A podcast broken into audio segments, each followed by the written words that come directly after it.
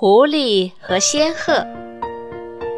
有一天，狐狸请朋友仙鹤到家里来吃饭。仙鹤看到桌上放着一个平底的盘子，里面盛了一些清汤。可是仙鹤的嘴巴又长又尖，盘子里的汤根本就吃不到。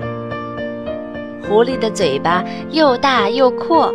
一张嘴就把盘子里的汤喝光了。狐狸对仙鹤说：“你吃饱了吗？味道不错吧？”聪明的仙鹤想了一想，一句话也不说就走了。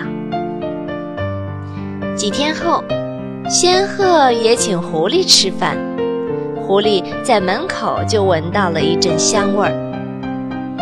他走进屋子。看见一个长脖子的瓶子里装了许多好吃的，仙鹤指着瓶子对狐狸说：“今天也请你尝尝我烧的好菜。”狐狸急忙把嘴伸进瓶子里，可是瓶子的口很小，它怎么也伸不进去。仙鹤用又长又尖的嘴，一下子就把瓶子里的好东西吃光了。咦，你怎么不吃啊？不合你的胃口吗？仙鹤问道。狐狸的脸呐，涨得通红，饿着肚子，不好意思地走了。